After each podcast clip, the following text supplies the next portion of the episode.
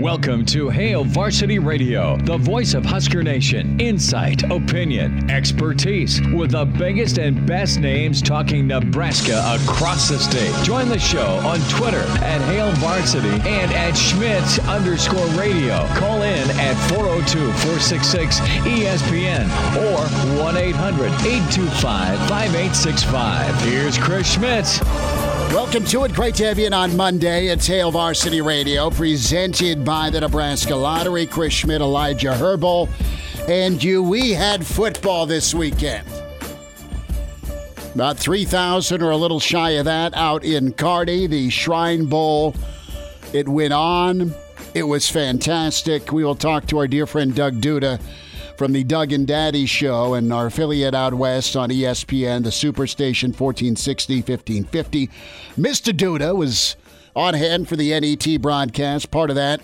And we'll talk some ball, how it can happen, how it can get pulled off as we move further into 2020. A lot of Nebraska news and notes to get into. Another phase of workouts is going on today for Nebraska football. The summer newcomers now fully integrated to the workout program, so that is good news for Nebraska and what can happen moving forward. It's going to be another busy week of announcements, as last Thursday you had the Big Ten make their announcement, conference-only schedule. There you go. And they're still trying to nail down the scheduling side of that. The Pac-12 following suit. Commissioner Scott testing positive for COVID for the Pac-12. The ACC is going to do what they're going to do. And the SEC and the Big 12 are just waiting. They're just being patient. They don't want to make a call right now. And you had some of that blowback in theory with when everything got shut down, be it the NBA, be it basketball, with the NCAA tournament. And at the time, some of us were like, well, dude, aren't you a little soon to jump the gun and shut down college baseball and the College World Series? And that was some reaction at that time back in March. And then it looked like things were okay for a while in June.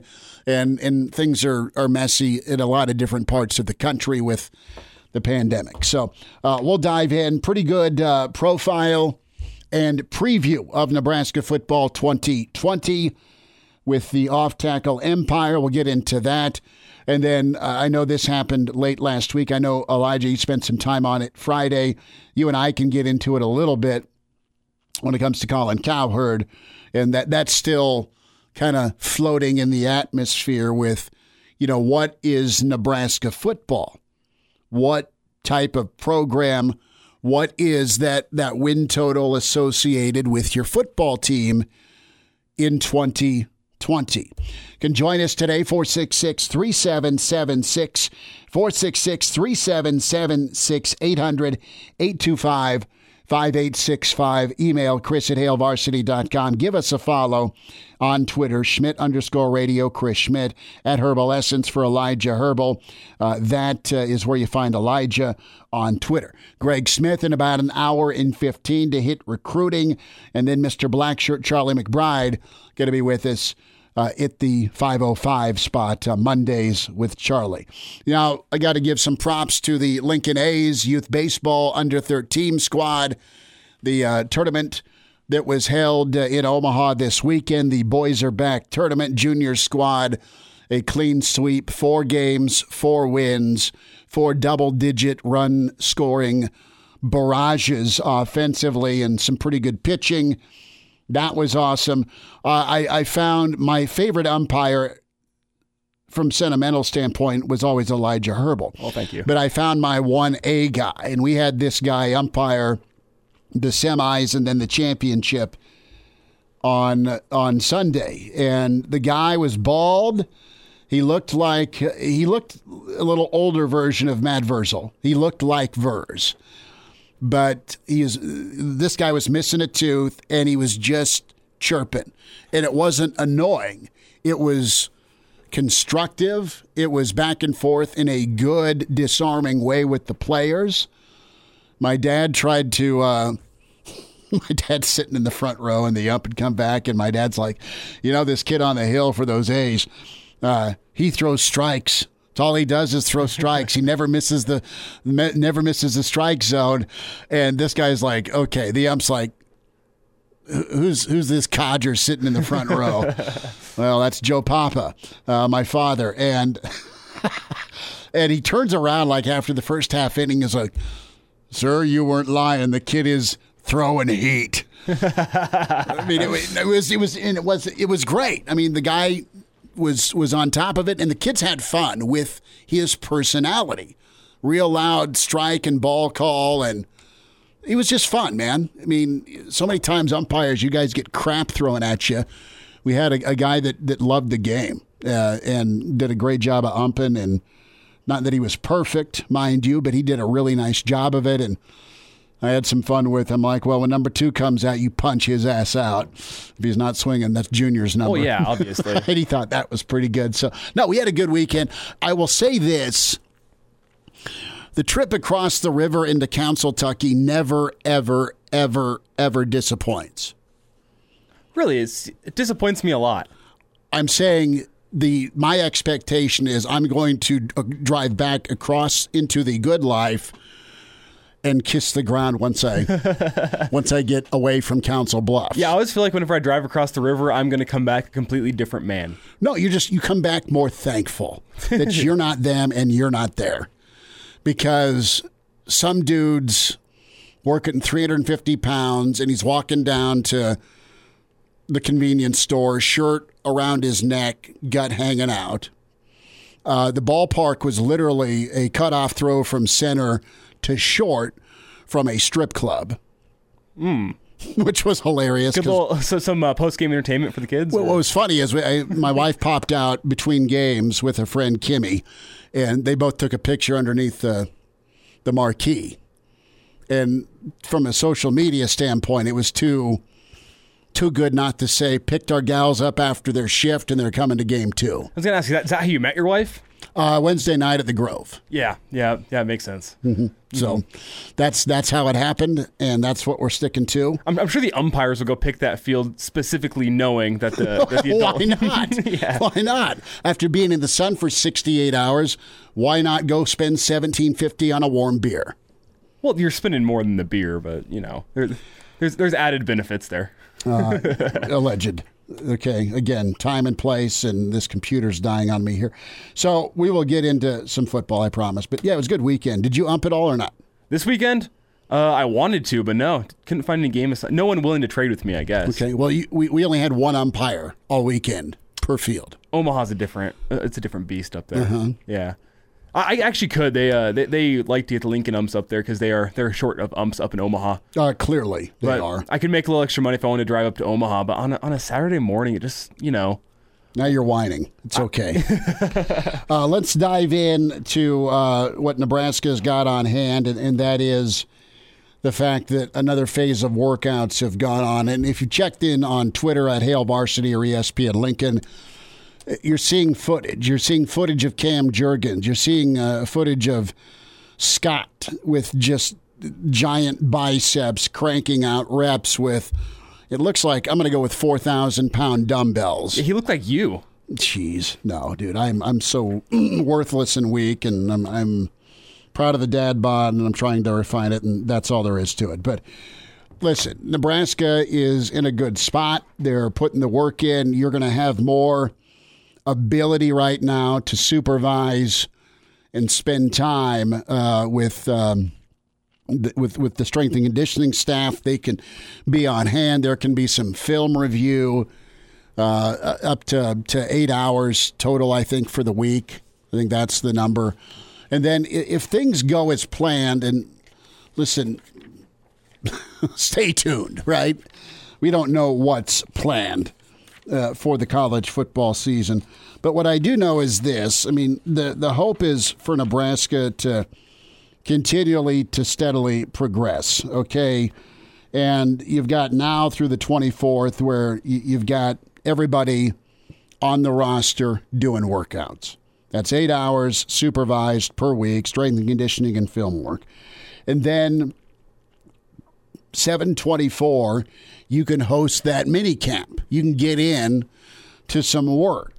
And then, again, if things go as planned, as in we have football, the first part of August, you can get into a preseason camp. That's 20 hours of walkthroughs and weights. And there you go. So the thing that Nebraska is going to do, and this makes sense, is balance out these different phases so guys aren't just here completely grinding since June 1st. You're going to have to mix in some more time off. And I get that. And eventually, you'll want to see what you guys can do in pads. That's a whole nother step. And this is the discussion point that I'm really interested in. Who is going to say yes or no to football? It's going to be the conferences, okay? Because the NCAA has been like, yeah, we don't really want to get sued, so it's on you guys. I'm going to pass the buck because I'm spineless and I'm the NCAA. I'm not going to make a ruling, so I'm going to put it to you. So the conferences are going to check this thing out, and you've seen the Ivy League do their thing. Who cares? They're smart kids, and football's a hobby. Not always, but that's kind of my take on them. They don't draw money. They don't draw TV eyeballs. They just, some of us will work for them someday, and that's their deal. I'm not going to remember who their first-string quarterback is at Harvard, ever. Post-Kennedy, okay? So it's going to be up to the Big Ten. They're trying to just go conference only. We know this. But will the Big Ten shut it down? Will the Big Ten shut it down if only 70% of their league teams can participate? That's the question to me. If Rutgers gets told no by folks in the state of New Jersey, Rutgers is off the table. If Michigan and Michigan State's governor says, you know, it's just not a great idea, and it could be a situation where Detroit's on fire, but Ann Arbor and East Lansing are okay in comparison to the rest of the state. Are we going to be able to look at each region and zoom in? Lancaster County football Saturdays. If the numbers are okay, and I know there was a warning by the mayor last Friday, can you still go play football? If the kids are good with it, the coaches want to do it, can the Big Ten let that happen? And if it doesn't, if the Big Ten says no, but Nebraska's like, look, our numbers are fine. Let us play football. The kids want to do it. And let us make some phone calls and make our own schedule. Would the Big Ten permit that? I mean, those are all big questions. I mean, I don't have answers to. I hope the answer is yes. I hope the answer is yes to football. I hope the answer is yes to behavior by people here in the state, and I think Nebraskans behave very well, but even some other areas, you can't always control the other guy or gal. I get that. But don't shut the whole league down because of a state number versus a city's number. That's my plead. That's my hope because of the, again, I'm not putting money over health or life. I'm not. But don't shut something down and make it a guilt by association thing from a state versus a city, region-wise. Let's try and get this thing going. We've still got another 10 to 14 days, a little longer than that here, to see what numbers look like around the country and regionally. And the SEC is not making a declaration. The Big 12 has not made a declaration. And the Big 10 is waiting to figure things out. I'm anxious to see if, okay, if you don't get Rutgers and if Michigan's off the table, hypothetically, can you play football and put your own schedule together if you're Nebraska? Can you put together a 5-game schedule, a 7-game schedule, a 10-game schedule of regional teams? Well, what I'm looking at right now is it's about 3, maybe 4 teams all in the East who have some issues. It's Rutgers, Michigan, Michigan State, maybe Ohio State. Those are the 4 teams I think probably have the highest risk at the moment of not playing football in the fall. Ohio State, you never know because they're Ohio State. But you kind of would like, I mean, you need them.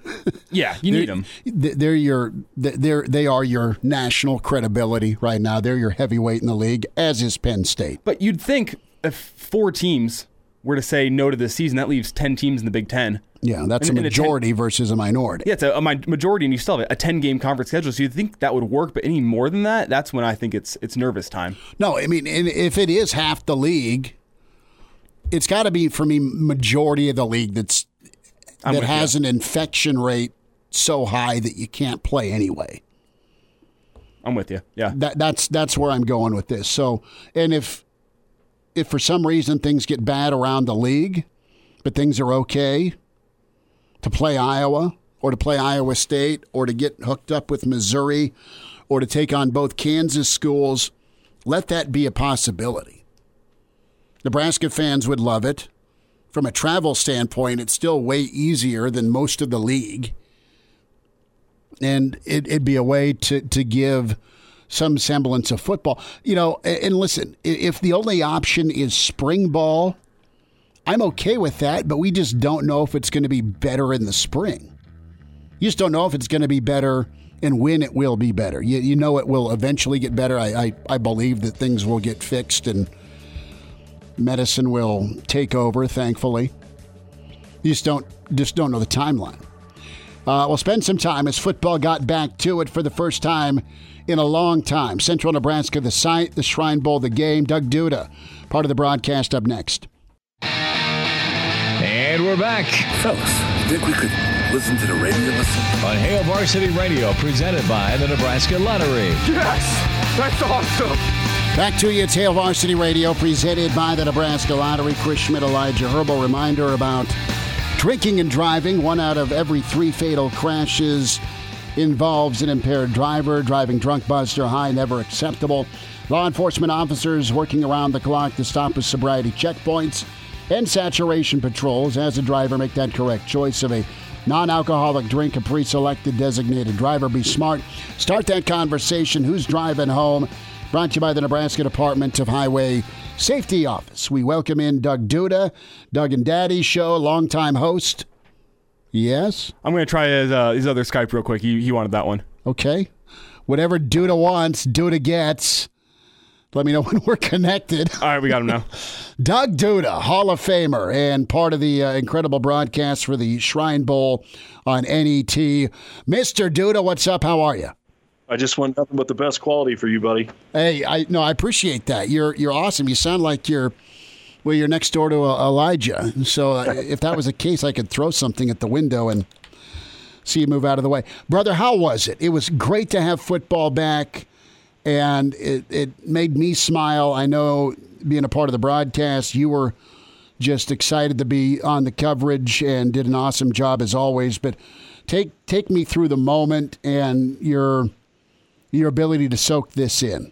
First football in the U.S. since the Super Bowl and some XFL. Yeah, no doubt about it. And kind of the cool thing about this is they did bring the camp to Kearney, and that's the first time that the camp has been in Kearney the entire week. They had kept it at Doane and Nebraska Wesleyan, just like when the game was played in Lincoln. So we caught up earlier in the week with the players and the coaches. They were just almost ecstatic, go with whatever word you want, thrilled, happy, just to be here, just to have the opportunity to play. Then you get to the game on Saturday, and the pads are cracking, and you get to see all the people that came in, head coaches watching their former players, and they were all fired up. They were so happy. There was so much emotion on both sides, and, of course, it kind of waned a little bit for the North in the second half because it didn't go as well. But, I mean, the South was celebrating after every score. The referees let them do that. The officials didn't throw any flags for extra celebration. It was just almost like relief that finally we get to do something. And let's face it, it's the greatest all-star game in the state. There's so many of them. The Shrine Bowl was the first, and it's still the best. Doug Duda is with us, ESPN 1460, 1550, Kearney, Hastings, Grand Island, host of the Doug and Daddy Show and part of the NET broadcast for the Shrine Bowl. So take me through the logistics, Doug, from your coverage to the crowd. There was just shy of 2,500. I know capacity was kept lower in the name of social distancing and safety precautions, which I'm all for, and I know you're all for, but how was that executed by the fans in the stands? And was there concern by the players that we're gonna We're going to start tackling one another here. I know there were daily temps taken, and the precautions were no doubt carried out by the folks on hand to keep the athletes safe. But just from a crowd and safety standpoint, how was all of that executed? Because this is, whether we like it or not, this is a trial balloon to show the rest of the nation what can happen successfully for football moving forward. Yeah, absolutely, Schmidt. You might not have been able to tell it on TV or from some of the photos, but it was an every other row deal in front of the press box where the majority of the fans sat, and that was the north side of the field. But it was every other row, and then they allowed the families to sit together, and then you might space out a little bit. But, you know, if you're there to root on a kid from Takema Herman or Fairbury or Elkhorn South, that kind of crew is all in one area. The north end zone, which is where the Shrine Band always has been, and there was no anything besides football, no band, no coronation of the king, queen, and all the things that they do. But they did have a mask-only section in that north end zone, if that's the way you felt. Schmitty, there was nobody there. A couple of people went in, had their masks on, took a picture with the sign, and then didn't really stay there very long. And the south side was also well represented. The general fans pretty much sat on the north because that's where you enter the stadium instead of walking around. But it was well spaced. They had it taped off, using the caution tape. And it was an every other row deal, and they still had that kind of a turnout. There were a few folks that kind of leaned on the fence like they do for any Kearney or UNK game here, but I thought it went well. And early in the week, we got a chance to talk with, and here's an interesting guest if you ever need one. Dave Rieger is the director of sports medicine. Well, you would never talk to the director of sports medicine until a year like this. We talked to him on the television broadcast. We had him on Doug and Daddy earlier in the week. 40 years in the profession. He was a Shriner as a little kid, has an artificial leg, and had spent a lot of time in Texas. He's actually been with the college Shrine game for 16 years. So they really had one of the best you could possibly have when it came to this, and they had no problems all week long. And that's the best part of it. No problems all week long when it came to health. And Schmidt, I knew right away when the game started and they had the coin flip, the kids came out, they shook hands, they did the bro hug, and you just kind of forgot about everything right there. I hope that didn't offend anybody, but the kids were ready to play. Well, and Doug, the kids have the bro hug before kickoff, and I know that may freak out some health folks, and I get it, but they're about 2 minutes away from slapping each other around, so there was going to be contact. I need to ask you about the mask section, and I don't want to put you on the spot. I just want to ask, are you surprised more folks weren't wearing masks? Well, there actually were a lot of masks, but okay, they just sat on the east and west side. Gotcha. Okay, so the mask section was there, but folks were wearing masks in other places. Yeah, they definitely were. In fact, I'm going to tell you the truth. I thought probably more masks than I actually expected. And maybe that just depends on where you are in the state. From any kind of I don't want to say a big town, because I know a lot of folks don't consider Kearney, Grand Island, Hastings big towns, and you don't know where these people are from. But I just don't see a lot of masks here in Kearney on a day-to-day basis. You do see some go to the grocery store or some of the larger businesses, but there were quite a few masks that were being worn, and just about everybody that was on the sidelines that wasn't working, say you were were working, coach from UNK, he's wearing a mask.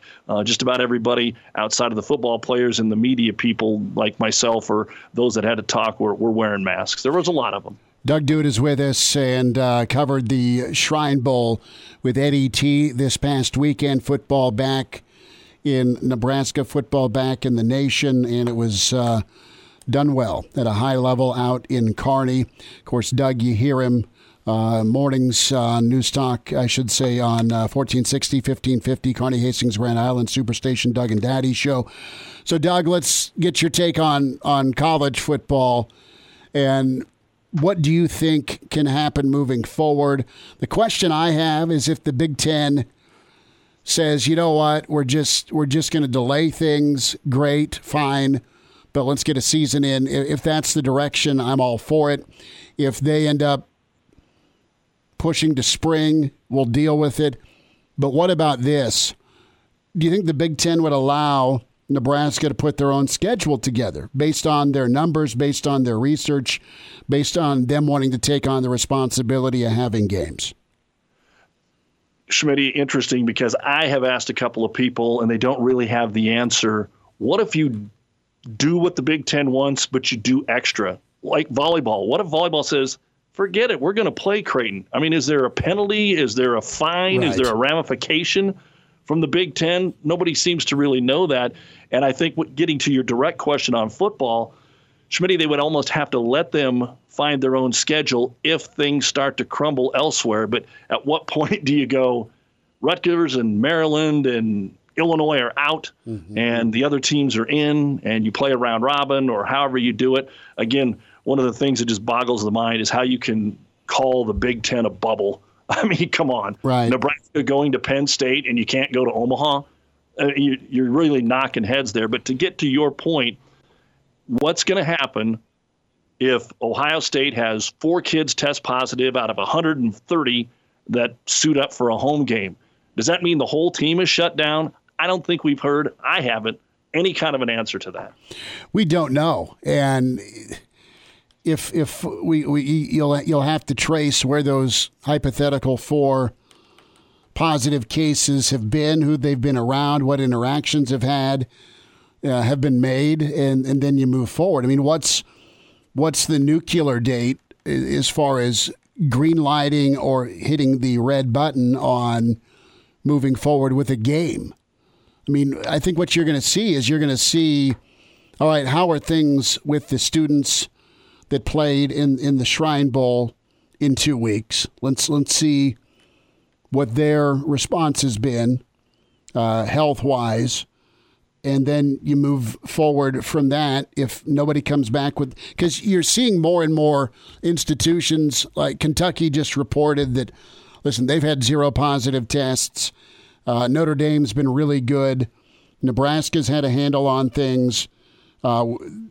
You know, as far as the latest report goes with the number of kids tested within the athletic department. So that is big. The other part of this, though, to me is you can stay patient and you don't have to declare. I mean, the SEC and the Big 12 are waiting. The Big 10 was first to go conference only. Fine, you can pull that off. That's fine with me. Got about 2 minutes here. But... you don't need to make a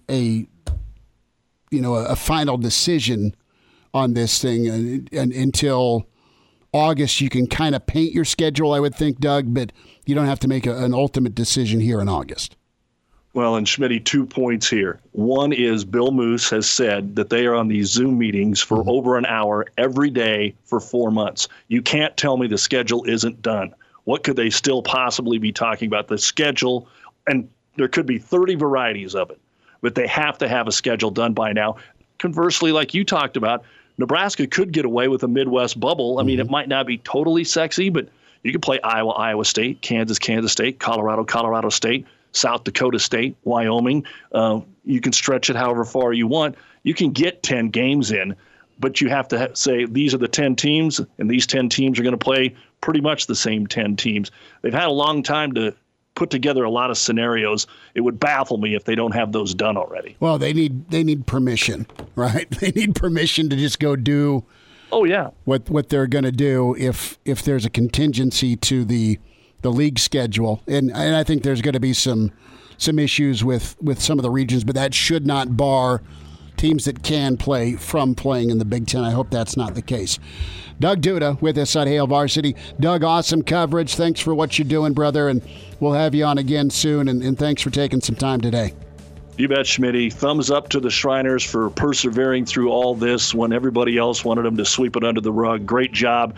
It appears that they pulled off a great event. And Schmitty, you could hardly tell outside the masks that we'd been quarantined or shut down for about 4 months from sports. It was really a cool event, just like it had been every other year. That's awesome. Doug, you take care, bud.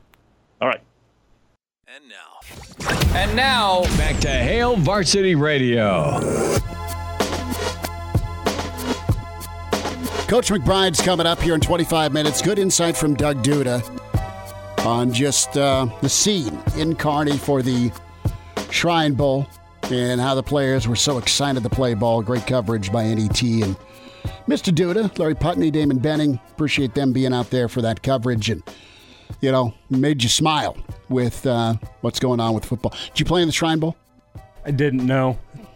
You sound sad. A little bit. I ended up, I was taking a vacation. My aunt and uncle worked for the government over in Africa, and they flew me to Africa, so I couldn't skip. But you were asked. Oh, no. So preemptively, you said, before they face the disappointment of not being asked? Yeah, I just scheduled that trip. So you went to Africa? I did go to Africa, which was awesome. Probably a better experience in the end. Where at? So most of the time was spent in Mozambique, which is down on the southeastern coast. But then, yeah, I know. Most people do that same reaction, too. But then... hands were in, bombs are towards the sky. Yeah. But then we spent a weekend, I guess almost a full week, on a safari in South Africa. Spent a weekend in Swaziland, which is like that little country that's kind of surrounded by South Africa a little bit. Okay. You know, so cool trip. It's my aunt and uncle work for the government, and they're like, hey, come visit us in Africa. We'll pay for it. And I'm like, that's a deal. Yes, ma'am. Yes, sir. All right. Well, good from Duda. And let's see how post-game kids are health-wise. I'm excited because if they can handle it, that means there's hope for other football. And if for some reason there's a case or two that pops up due to the Shrine Bowl, so be it. I mean, it's going to happen. It's happening in everyday life. Especially with the resources that high schools and high school athletes and the Shrine Bowl has, the colleges are going to have a lot better resources, medical facilities for these players, testing equipment. So if one or two come back from the Shrine Bowl, it's a success when you look at the grand scheme of sports. Yeah, let's kind of jump into the 2020 season preview. And Off Tackle Empire, forgive me there, they are previewing Nebraska under the context, let's pretend that there's going to be a season. And they have a pretty direct statement for Nebraska football. No more excuses. No more excuses when it comes to this program and taking positive forward steps. Reason being, you've got an offensive line that's got all your starters back. You've got a tailback that is an every down guy that really came on towards the end of the year. Oh, and by the way, your quarterback is insanely talented. He needs to play like he's super talented more consistently. And you have four tight ends that could make a jump. And the other thing, too, that's really cool is the fact that, yeah, what can this offense be? We're going to talk to Mitch Sherman tomorrow. But you're going to have, I don't want to say different philosophy, but I think you're going to have a pretty good grasp on what to do with this offense, with these wideouts. And you're going to have some bigger body wideouts. You just will. So the theory and philosophy being, let's take some shots and let's let some guys go be ball players and go make some plays downfield with the passing attack. You've got bigger body wideouts. You saw Nebraska do that more often than not when Stan the Man was lined up outside. That's pretty good. Make some plays, take some shots with this tight end group you've got that are all giants. See what can go that route. And, yeah, and Greg Austin has said it. It's on us. There's no more excuses. What's your excuse going to be this year? You've got a line that's back. You've got a line that's working together. You've got a line that continues the process of gelling. And while we see and feel like the Scotts and the Ramir Johnsons, and hopefully he's healthy, the Tompkins of the world, you've got a stable of backs.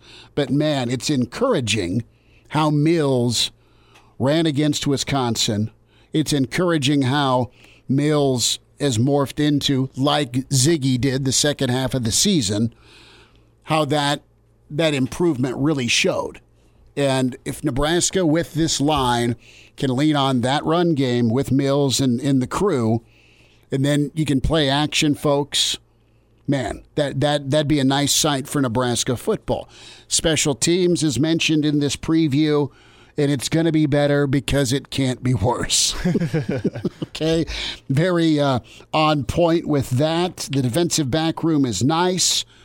and the defense, the defensive line could be good. And just things we've been talking about, and Off Tackle Empire hits on the fact that, look, man, the run defense was god-awful in 2019, and they had NFL talent. Three guys, the Davis twins and Daniels, are off to the league, and it's not – the fit wasn't good, I think is a fair say, with the Davis twins and this defense. And when you have a 3-4 defense, the defensive line can only do so much. Well, every single D lineman, it is a fit thing, isn't it? Yeah, every single D lineman has two gaps that they're responsible for. And what you need to have in that system is linebackers who can flow to the ball and make the play, because essentially in a 3-4 with the run game, the linemen are just taking up blocks. Yeah, just eat space and let the linebackers go do their thing. That is the question mark. That is a fair question mark. The front seven with this 2020 defense. You feel great about the secondary. What do you get from Henrich? What do you get from Colin Miller? What do you get from Will Honus? What do you get from the outside backers? I mean, Doman's played outside enough in that hybrid spot to be on the verge of doing some nice things. And you got the wild man from Scott's Bluff that could be a factor. Does Caleb Tanner take a step forward? These are all things I want to keep talking about in August, because that means football's moving forward. I'm not. Damian Daniels is a guy that is full of talent, got a lot of skill, got a lot of strength. Can he do it? And can he do it on a more regular basis? Ty Robinson, can he step up? Jakeem Green, can they? You've got bodies and you have talent there. There was talent there last year. Another year in the system. Familiarity with the league you're going to be facing. I mean, think what could be for Nebraska football. If you get a season and things are having to be tweaked, you are facing a potential reality of getting Iowa twice, of getting Minnesota twice, of getting Wisconsin twice. And while that's a stretch to go 500, you hope it can happen if you're a Nebraska fan. But you just need to be better at handling those teams in their style. Fleck's got just giant dudes on the line, and they curb stomped you last year. Wisconsin's going to run the football. You're going to hear of some guy to follow up Jonathan Taylor and go, oh, okay, he's pretty good. Wisconsin will just reload. Iowa's going to do their thing, okay, with their offensive line and their mentality. The time is now, if Nebraska gets an opportunity to stop taking crap from another football team in the West Division that runs it down their throat. No more. Easier said than done. But you've had time to get bigger and stronger. That's been the issue. It doesn't happen overnight. It may not happen by year three, but you can be better at it. You can be absolutely better at it year three of this Big Ten. And the front seven's going to be big. Quarterback's going to be huge as well. We'll wind down hour one next. And now, back to Hail Varsity Radio. One final time this hour, Hail Varsity Radio, presented by the Nebraska Lottery. Chris Schmidt, Elijah Herbel, Charlie McBride, 10 minutes away, Mondays with Charlie, Mr. Blackshirt. Greg Smith, recruiting hit coming up at 5:25. Many thanks to Doug Duda and his coverage with NET. The Shrine Bowl football returned to the nation this past weekend in Kearney. That was incredible to see. Reminder about your friends at West Blue Realty. They specialize in residential home sales in Lincoln and the surrounding communities. If you're moving in 2020, they'll make it happen and painless for you for a limited time. You mention Hail Varsity and they'll provide you up to $1,000 on the closing of your next home purchase. Tom Luby, going to take that phone call from you at 402-540-3768, or Kelly Hofschneider. Give Kelly a shout as well at 402-202-2312. It pays to work with West Blue, 1120 K Street, Suite 200 in Lincoln, and can log on westbluerealty.com. They also handle agricultural land. If you need to sell some ag land, they can help. They've got an auctioneer. They can handle anything from live auctions to sealed bids to general land listings, and they've sold land all over the state of Nebraska, Seward, Oto, Lancaster counties. They can deal with a large radius. WestBlueRealty.com is where you log on. So I left the house this afternoon, and we got home last night, left at 5:30 for juniors baseball tournament in Counciltucky. Got home around 6:30 or so, had a quick sandwich, showered up, crashed, was out, slept great. So as I'm kind of shaking the cobwebs between shows, I walk out, grab a bottle of water, jump in the car, and as I'm there, my wife and son had tried to move what was once a nice, formerly expensive couch out of the pets room, and they were going to move it, and she's going to try and resell it.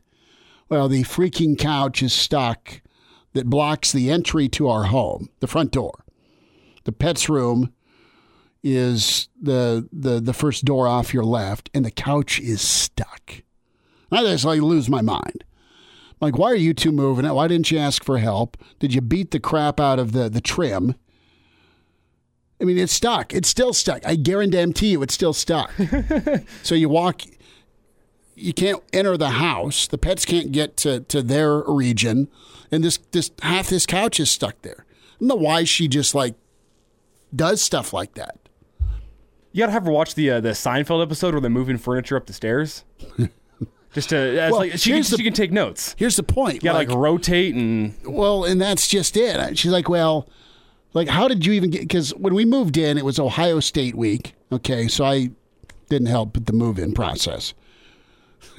Yeah, check mark next to my name for eternity. But so my brother-in-law and my two brother-in-laws helped. And they're pretty strong, smart dudes. And they found a way to get that stupid couch in that room. I don't know, maybe consult them. How'd you do it? Maybe bribe them with tequila. Let's do it again. I don't know. Oh, let's get the 13-year-old and the nurse to move it ourselves. They didn't even, like, ask me to help, which is fine. But now we have to get a freaking chainsaw out and saw this thing in half. You tried taking the legs off? Is that the problem? That's what I suggested, and they only took half of the legs off, the two back. Exactly, dude. It's Monday, and it's time to start drinking already. All right, Coach McBride's on the way. Hour 2, Hail Varsity continues.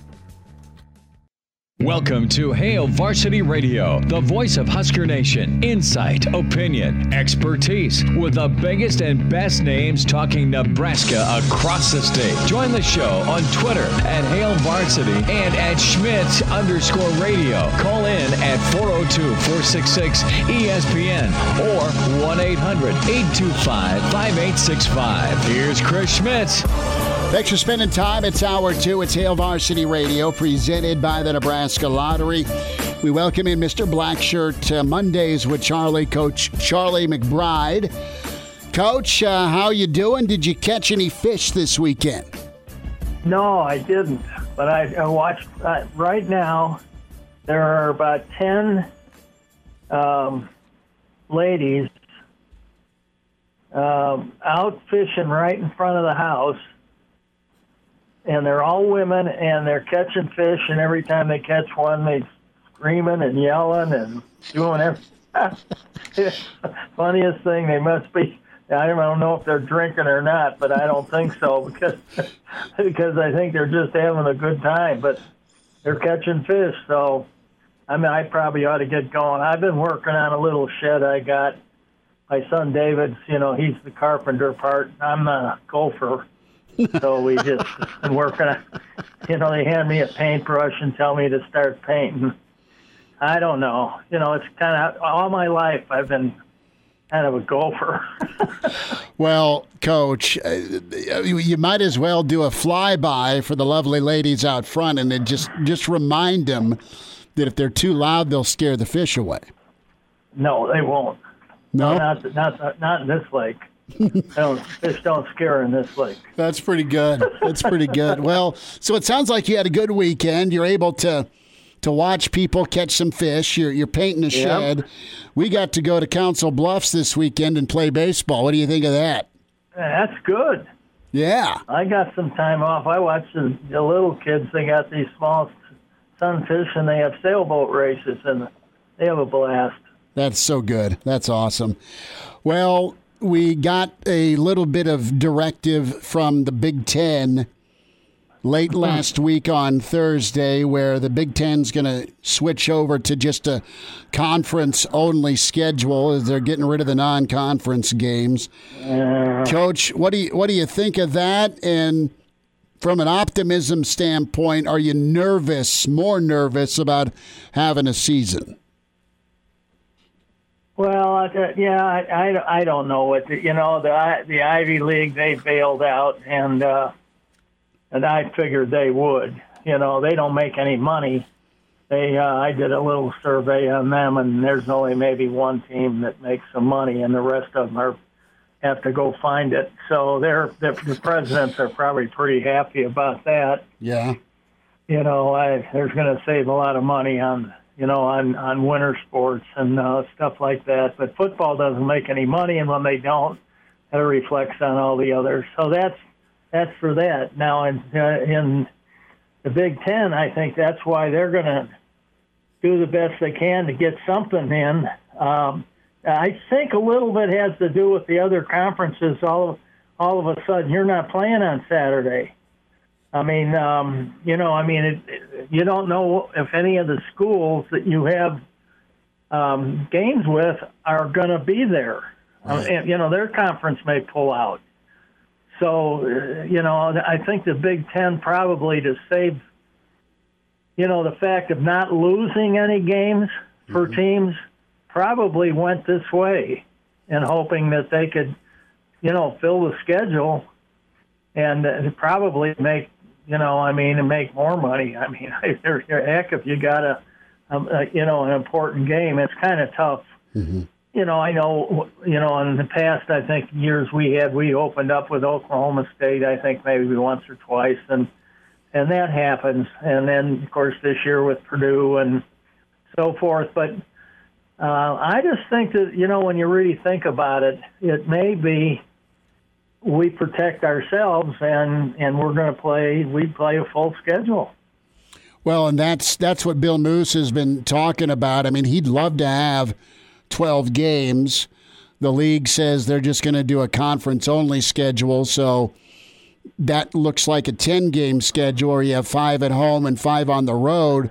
I just don't know if, from a health and travel standpoint, if it makes sense to go to Rutgers or have Penn State come here.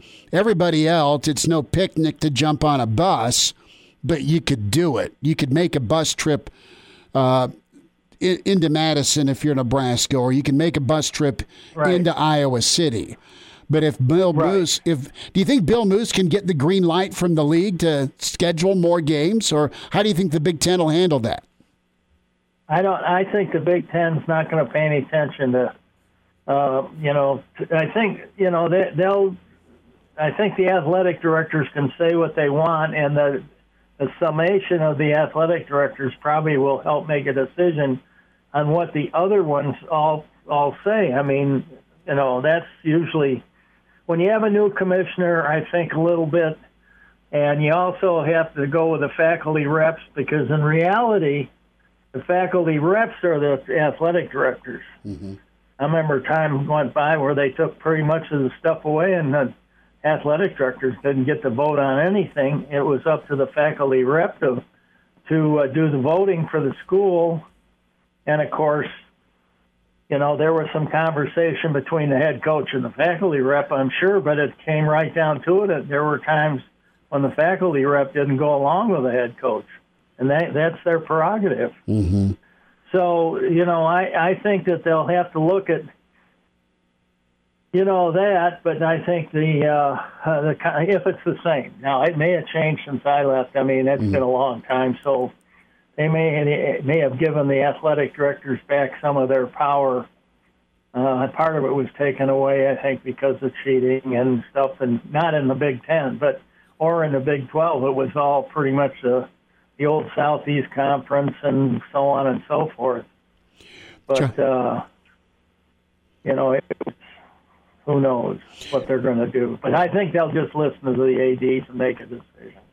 Charlie McBride's with us, Mondays with Charlie, Hail Varsity Radio. Coach, do you foresee a situation where the Big Ten shuts down if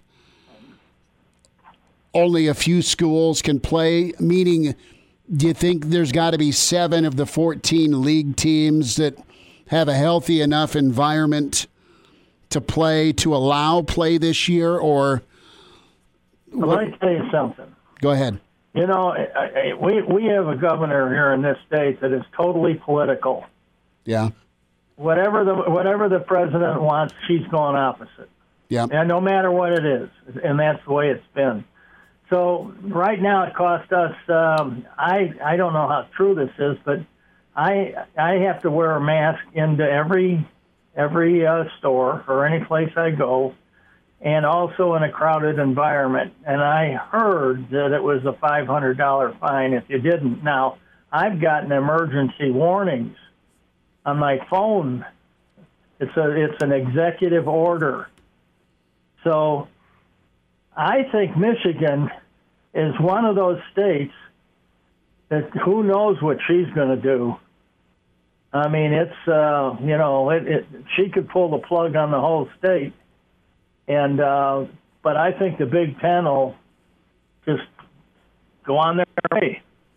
Okay. I really do. I think they'll go on their way, and I think you can still fill a squad out any of the Michigan schools. That'd be really tough for Sparty and for Michigan.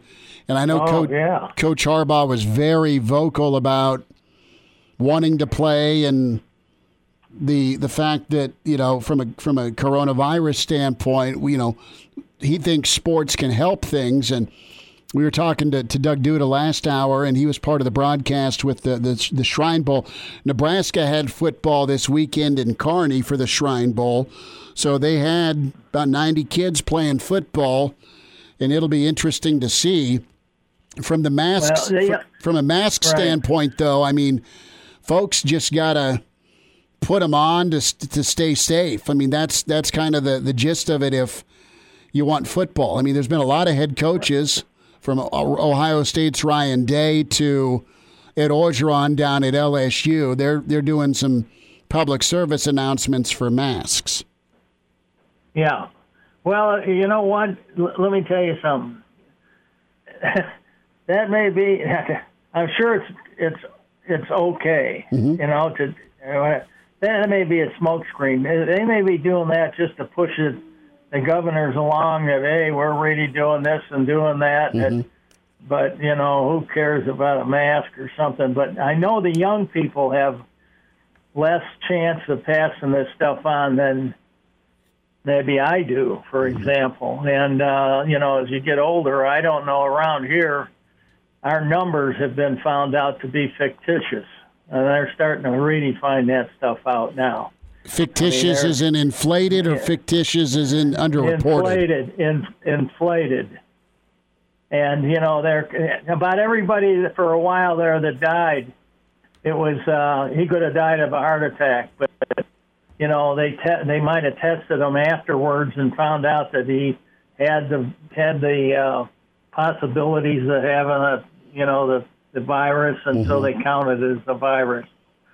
And right now the hospitals are pretty pumped up with people that have getting their surgeries mm-hmm. that were supposed to get them before. Gotcha. Knee replacements and hips and things like that. So there's a lot of orthopedic stuff going on in the hospital. So, our hospital's full. Yeah, right. Okay. I mean, when I got my surgery up at University of Michigan Hospital, the place is full all the time, so you don't have to worry about it being full. It's just wise. So, I mean, your point is the reason it's really full, right? Yeah. And I think a lot of it is overblown as far as what's really happening. Now, a death is a death, but you have to be careful how you're going about it and mm-hmm. how you're told to go about it. I don't, I don't know anything about that part of it, but you know, it's kind of hard on everybody when they're not getting the true shot. Are you concerned and cautious with just the climb? I mean, you don't go out at all, do you? I mean, you might go paint a shed, or what, I mean, how do you do it? Well, I go out. I mean, no. We used to have a little group that and went out every Wednesday night to a little place here close by, just a group that's, you know, all a bunch of, everybody's used up, you know what I'm saying, and they're all older people. Yes, you have such a lovely way of putting it, man. But we haven't, it's been all the people that leave here sometimes, you know, I haven't seen a lot of my friends. I've seen them on occasion, mm-hmm. but we haven't had any get-togethers or anything like that. That's one thing. But I mean, my wife goes to the store more than I do, but we wear a mask in everywhere mm-hmm. we go when we do. I've been to Home Depot and things like that with my son, and mm-hmm. You know, so it's not like I'm locked in here now. For a while, I was. I mean, I was 2 months. Yeah. We went to the store together, and you know, we pretty much loaded up with what we could, and we went real early in the morning, and you know, and stuff like that when people weren't around. So, but you know, my understanding is a lot of it has to do with your blood type. I mean, they're finding out so many things that come out, and you know, now, so I just think that they did a study in Canada that no child has ever gone home and given their parents the virus. In Canada? Uh-huh. Yeah. They've done a study there. That's been proven. I mean, with what they've done, it's never been passed down in the family. Really? So, yeah. And I think there's so many things that we don't know. I mean, look at right now. I heard the other day that there's more flu deaths right now than there are virus. So you figure it out. You know, I mean, every year, how many people die of the flu? A lot. I mean, please, yeah. Yeah. And so, you know, so that you're hearing so many different things from so many different places, and it's understood that, you know, you can call the president anything you want, but it's the state's prerogative to make their own rules on this. Well, so that's going to be a big thing. Well, and that's what I'm wondering about. Executive order, Coach. Just about a minute here. You know, you can still play games. If Michigan gets shut down, if New Jersey gets shut down, you can still do home and homes with Wisconsin and Minnesota. I think you can still get it in. You just got to get numbers to lower. 10, you can get 10 games in.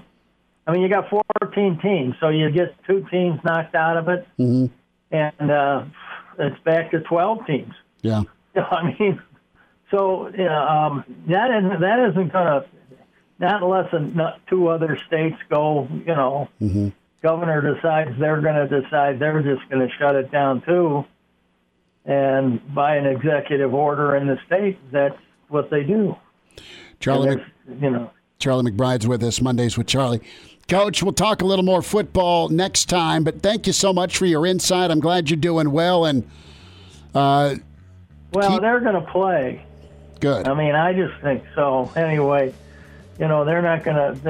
There's too many people in Nebraska that might pull a chain on some people.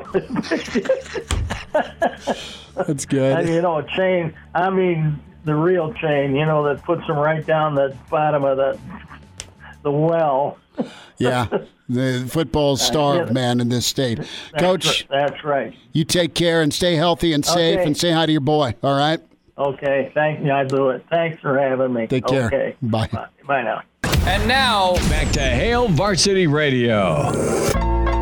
Stuff from Charlie McBride. Going to want to check that podcast out. And the on-demand section, ESPN Lincoln, will have Coach McBride. And I really appreciate him giving you the play-by-play of the lovely gals catching fish out in front of his window. He enjoyed that. We say hi to Greg Smith, Nebraska trying to fill their boat during COVID and recruiting at Greg Smith HV on Twitter. Mr. Greg, how was your weekend? Did you grill anything good? The weekend was pretty good. I actually stayed off at the grill this weekend and then did some local takeout. I think both days. I was feeling lazy. I'm allowed. Come on now, man. You just like you sounded like you were hurting or something. Yeah, I stayed off the grill. Like, you know, my knee's giving me problems. I couldn't go do pickup hoops or go to the cage. Man, it hurts. So does that mean you got to double up this weekend? Probably. Like, we probably need to make some actual plans to go pick something up and do something nice. Maybe a tri-tip or something. Maybe we'll break something like that out. Okay, I'm gonna whine here before we get into recruiting. And the wife's, bless her soul, she's been doing kind of the grocery pickup thing. Okay. Yeah. So she's been ordering wings, and I've got a package of frozen wings in the freezer and. I sent you a picture, I think, or either I posted them on Twitter when I smoked my wings about a month ago. Yeah. You remember those, right? Yeah, and I do. And they were awesome. But listen, there's been a ample supply of wings out there with no Super Bowl parties and this COVID stuff. So you've got an abundance of chicken wings out there, allegedly. Why do we get the tiny package of wings where there's like 4 wings in there that are normal size that I can go buy at the bar, okay? And then the rest of them are just they're tiny, they're small. Why does that always end up with the package we get? I feel like you keep getting the short end of the stick on that one. That's not good. We got to talk to you. We need to get you a wing guy. I need to get a wing guy because I can roll into a store and they'll have a dozen of them packaged. Right? Yeah, wings have been in good supply. Right, and some she's of the buying tenders if not, but wings have. Right, and she's buying the packaged stuff and look, there's 36 wings, but 8 of them can. 8 of them count as a wing, all right? Maybe she's trying to keep you on your toes. Yeah, apparently, That's how it is. So let's talk recruiting here. Enough of grilling because now I'm hungry. Right. So give me a status update with Nebraska and how they're kind of moving forward with 2021 in reference to what's been decided by the Big Ten to go conference only. How's Nebraska going to roll with these punches here, not only for 2021 but 2022, because official visits are still a mess. Your schedule's not in ink anymore. What do you do next if you're Nebraska? Yeah, I think if you're Nebraska, I think you have to start. Well, I wouldn't want to say start because that would imply they haven't been doing this. They have. You have to kind of ramp up your virtual efforts in preparation that you won't end up having kids on your campus, right, this season. You kind of have to, and then just be surprised and hope and happy if it comes down the line that you end up having kids on campus, because with the way, because it's hard to jive in your mind that, hey, Big Ten just announced last week that we're going conference only. The Pac-12, I believe, announced that as well. You've got the SEC who says they're kind of going to kick the can down the road a little bit, which basically means that they want to hope to see that the numbers of COVID improve around the country before they make a final decision, right?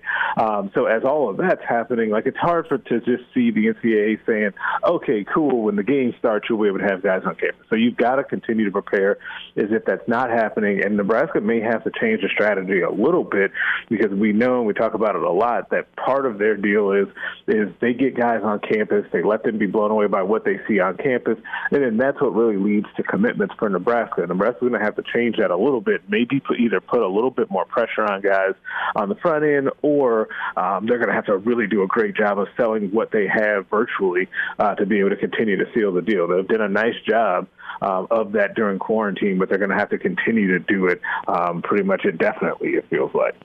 Greg Smith with us, recruiting update, hailvarsity.com and magazine at Greg Smith HV. So, Greg, a thought here on Demetrius Crownover, a big kid out of Grandview, Texas, 6'7", 260, Nebraska, making his final 5, and he's a 4-star tight end. Fedoni's one, But with Cronover and Rollins and who's the other kid out of Colorado? Is he still in play? Give me Nebraska. Gunnar Helm is, go ahead. Yeah, Gunnar Helm is the one. Yeah, that you're thinking of him. Yeah. So where's Nebraska at? Fedoni, and then who else? I mean, who's number two on the board out of those three? Yeah, so I think that after Fedoni, A.J. Rollins is the guy that they really, really like. And I think it's a couple of reasons. He does have really big upside. Remember, they offered him early after he was at their camp a couple of years back, and they really liked him from the beginning of the process. I know they like Gunnar Helm out of Colorado a lot as well. He kind of came on his own dime. He kind of went around visiting some different campuses. Conover's really interesting. He's a really talented player. I think he's a top 10 tight end in the nation. Thing about him, though, is I think he has a brother that's at Texas A&M. Texas A&M was also in that top five. I think he might be a guy that ends up with Jimbo Fisher down in Aggie Land, as they like to call it. But I do think that Rollins is a really nice fit for what Nebraska is trying to do. I'll have something on him kind of later in the week. I think Wednesday is when we'll have something from him, and his relationship is strong with the Huskers, and I think that Nebraska would be more than happy to land Fedoni and A.J. Rollins and kind of keep it local. And then in 2022, do it again and try and lock down Mike O'Reilly. Greg, speaking of keeping it local, the Shrine Bowl is this weekend, and a couple Husker walk-ons were playing in that game, if my memory serves me correctly. You get a chance to watch that game? I did get a chance to watch the game. The guy that stood out to me was Nate I'm going to butcher the last name, Boer Kircher, the tight end, he's like 6'5", 210, had a nice touchdown grab, played really well.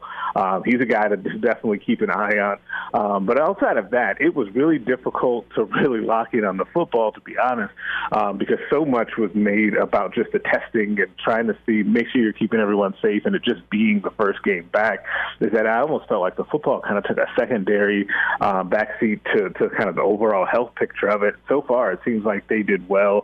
I know Dave McDonald, the executive director of the Shrine Bowl, told me that they had all sorts of protocols and testing in place to make that thing happen. And hopefully for them, and I know they hope that they can kind of be a template for people going forward on how they can hopefully get football going here in the fall.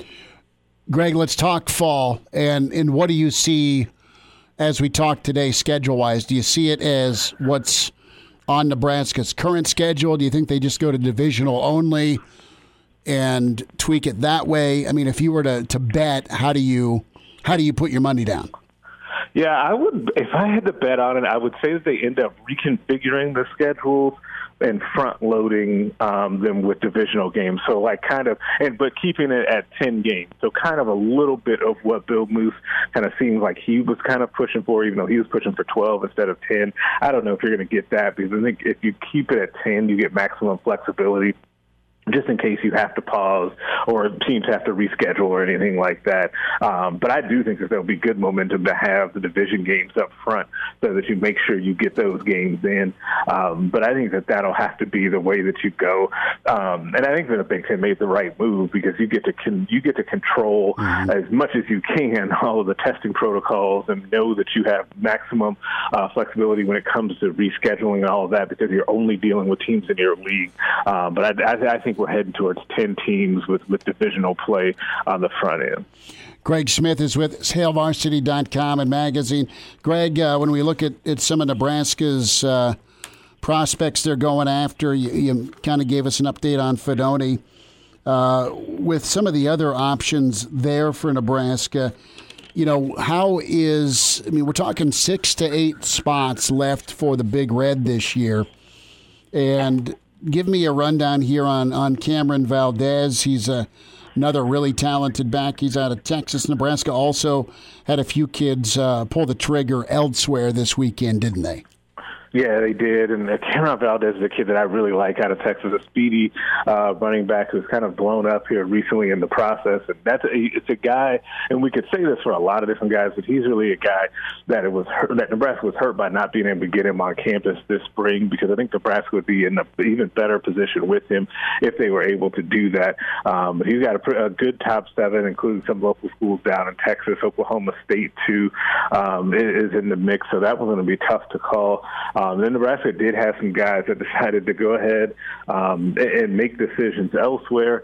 That's going to happen. Like, it's just going to be hard because Nebraska is going to have to continue to do something that it's not always comfortable with, like I mentioned earlier, which is push guys a little bit harder earlier, but then also try and continue to get guys from far away to be excited about Nebraska without seeing it, which has always been Nebraska's calling card. So it's just going to be – it's tough, but that's what they get paid the big bucks for.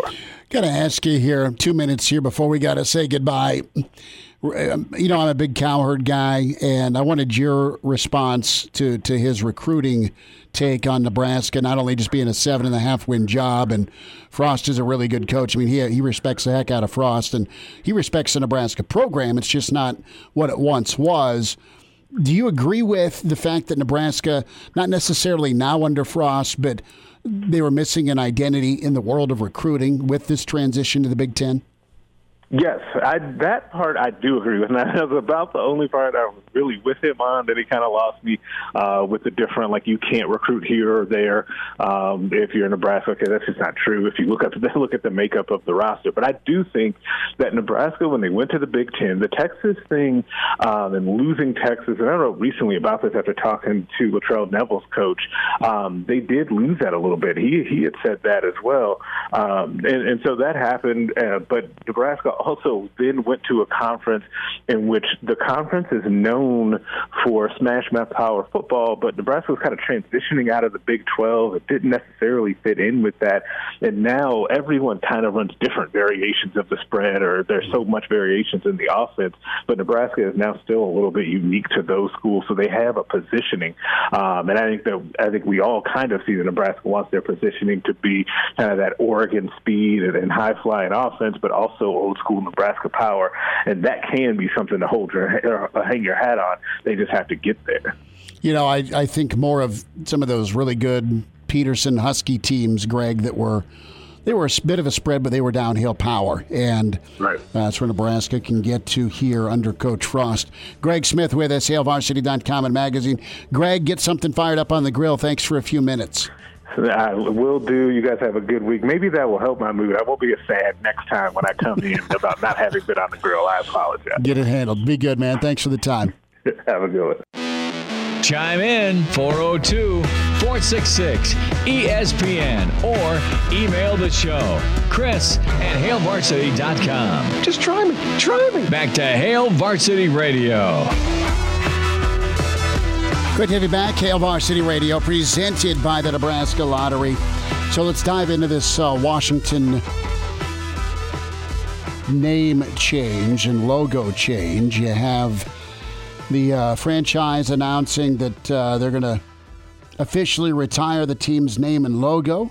A new name has not been yet announced. They're going to keep the gold and garnet colors.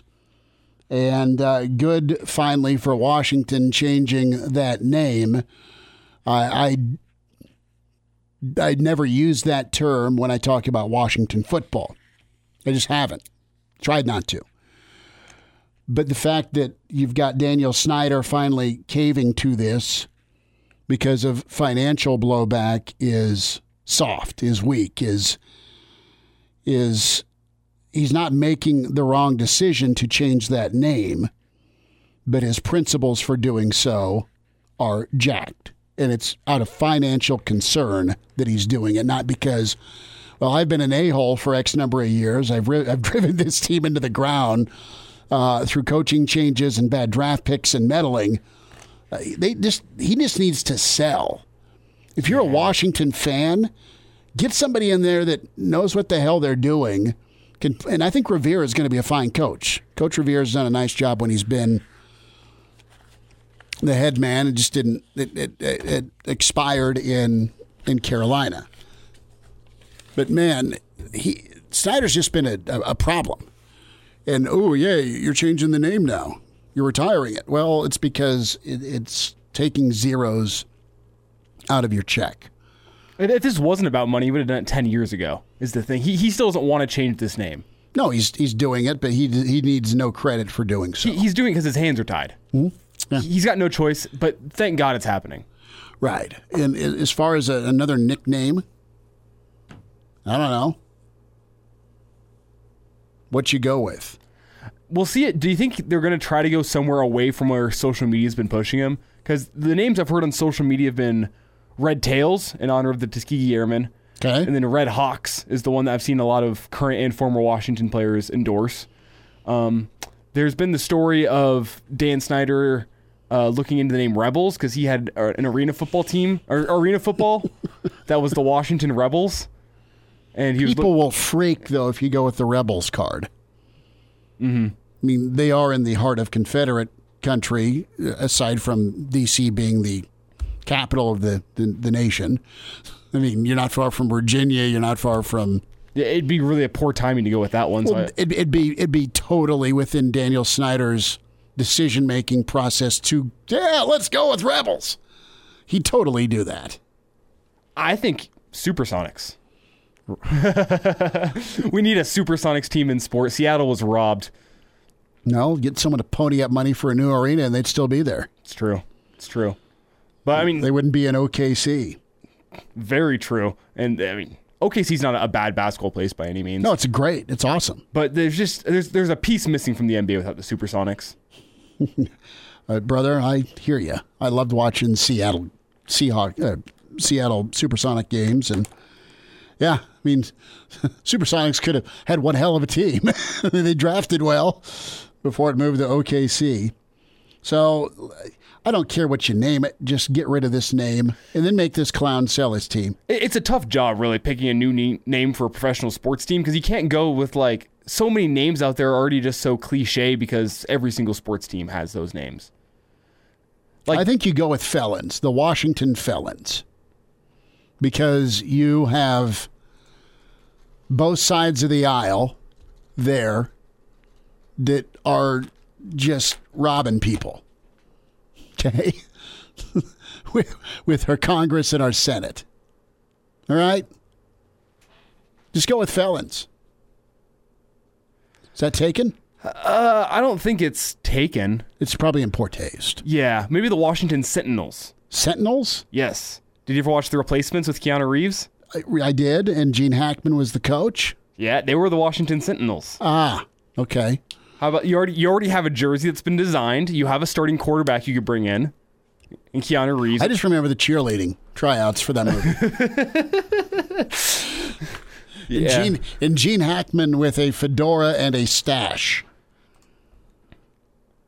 No. So we're moving on from the Sentinels. Yeah, I am. What else is... Maybe the Swamp Things? The Swamp People? No, the Swamp Things. Like you're some mysterious creature from the swamp. I prefer the Swamp People. It'd be good for Washington, D.C. The Swamp People? Okay. Maybe the Lizard People? Sure. I don't have any... Just... The color scheme has worked. The logo has not for years. But they'd even do some throwback. I mean, I remember seeing you used to have the old logo where it was just the capital R. Yeah, would you have to have a team name that starts with an R then for that to work? Which then you'd be back to Red Tails and Red Hawks. Then you could still use the R. If you're going to honor the Tuskegee Airmen like that, that'd be awesome. I'm all for that. I think that'd be that's one of the best options on the table. But what makes it tough is now the guy who's picking the team name, if he picks the Red Tails, then it's now, why'd we even hire you?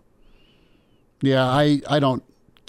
I wanted to address this that Snyder's finally retiring the name, but I don't care what they name it, as long as it's not offensive for the next 87 years. Yeah, I can agree with that. I can get right behind that. And there's going to be a section of the population that are ticked off that, why are you changing the name? I mean, come on, it's not. It's an offensive name. And teams have changed names through the years all the time. This is the best reason you have to change a team name. The team, it's not like where you had in Cleveland where the team up and goes to Indianapolis. Right. Well, the team's still in Washington. But this is the domino that we're going to be discussing, though. If you're the Kansas City Chiefs, are you under pressure to change your name? If you're the Atlanta Braves, are you under pressure to change your name? If you're the Cleveland Indians, are you under pressure to change your name? Or you have the Golden State Warriors.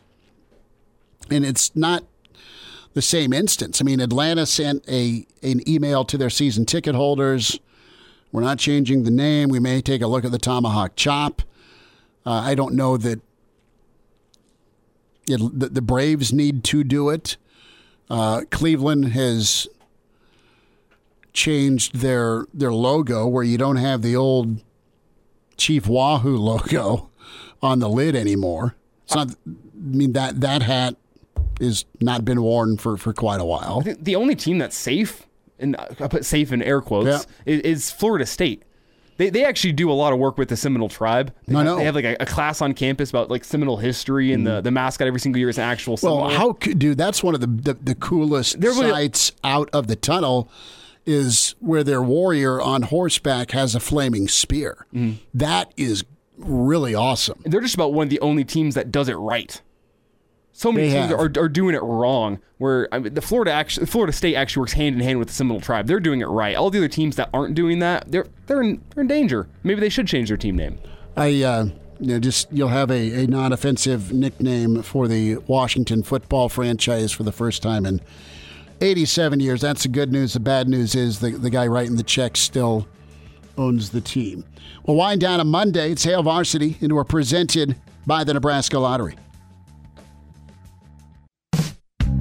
Miss us? Come here, brother. Give me a hug. Bring it in for the real thing. We're on call for you. Catch the podcast at hailvarsity.com, the ESPN Lincoln app, or download them on iTunes. Saddle up, partner. Back to Hail Varsity Radio. One final time, Hail Varsity presented by the Nebraska Lottery. Get the podcast, hailvarsity.com. Subscribe, rate us. And keep on listening. That'll be on iTunes or hailvarsity.com. That's where you can log on, get the podcast, and then Elijah will have the on-demand section loaded up from Coach McBride, from Doug Duda, from Greg Smith, Mitch Sherman tomorrow from The Athletic, and maybe a YouTube Tuesday back at that. We're going to keep the 5 o'clock hour open a little bit just because there could be news, right? I mean, it's going to be a newsy week. A newsy month. It will be. I mean, you have SEC media days that were supposed to start today. That would have been cool, but not going to happen. So, busy tomorrow. So, Willie J., our dear friend, and he produces Greggeth and Hooks, 9 to 11. Catch those guys every weekday morning. They do an awesome job. Good dudes. And Willie J.'s like, well, who's the better fictional coach? Al Pacino or Gene Hackman? I don't know. I mean, I didn't dislike the replacements. I was kind of surprised at the time that the replacements came out that Keanu Reeves and Gene Hackman, given where Keanu was at in his career and where Hackman sure was in his career, that they did that movie. It was cool, though. And Any Given Sunday was a Oliver Stone flick, so it was totally over-the-top crazy. But Al Pacino, as the coach, was fantastic, and he did the inches speech. Hey, you had Willie Beeman, Jimmy Fox as the quarterback. You had Lawrence Taylor in there. No, I didn't mind Any Given Sunday. You had some dude, Ted. God, who was the guy in Office Space that was one of the Bobs? That he was in Scrubs, I think. Not Scrubs. What was the movie or the show? Anywho, I forget the guy's name. But he played the Jim Rome character that I thought was pretty decent. You had the wife, Lauren Holly, of the starting quarterback that clearly had no love for that guy but liked his money and lifestyle. I think Will left a coach off the list, though. A big one. Goldie Hawn from Wildcats? I was going to say Henry Winkler in The Waterboy. I don't remember what the coach's name was. That movie sucked. Oh, you're kidding me. No, it's awful. You're wrong. There's two movies, well, three, that I'm okay with admitting. Well, now I'm up to four. Like, if I'm going to talk Adam Sandler, okay, like The Last Boy Scout was a decent flick. Uncut Gems is a good flick. Happy Gilmore was a good flick. And then Billy Madison. The rest... Adam Sandler has ski mask and gunned me. Robbed me. You didn't like The Waterboy? No, it sucked. It might have been better because I first watched it when I was 12. That might help. It was just brutal. And like the donkey that played ping pong and Kathy Bates and You Can Do It guy, it wasn't horrible. You Can Do It guy, it's Rob Schneider. I know. But the point is it was something that was fine, but I only need to see once in my life. Huh. We're going to have to agree to disagree there. I think that's a great movie. I'm right. You can, and great, I wouldn't go that far. That's one of Adam Sandler's top 5 best movies. It's up there. Says a lot. Okay. And I like Sandler. Back at you tomorrow at 4. Thanks for tuning in. Hail Varsity presented by the Nebraska Lottery. See you.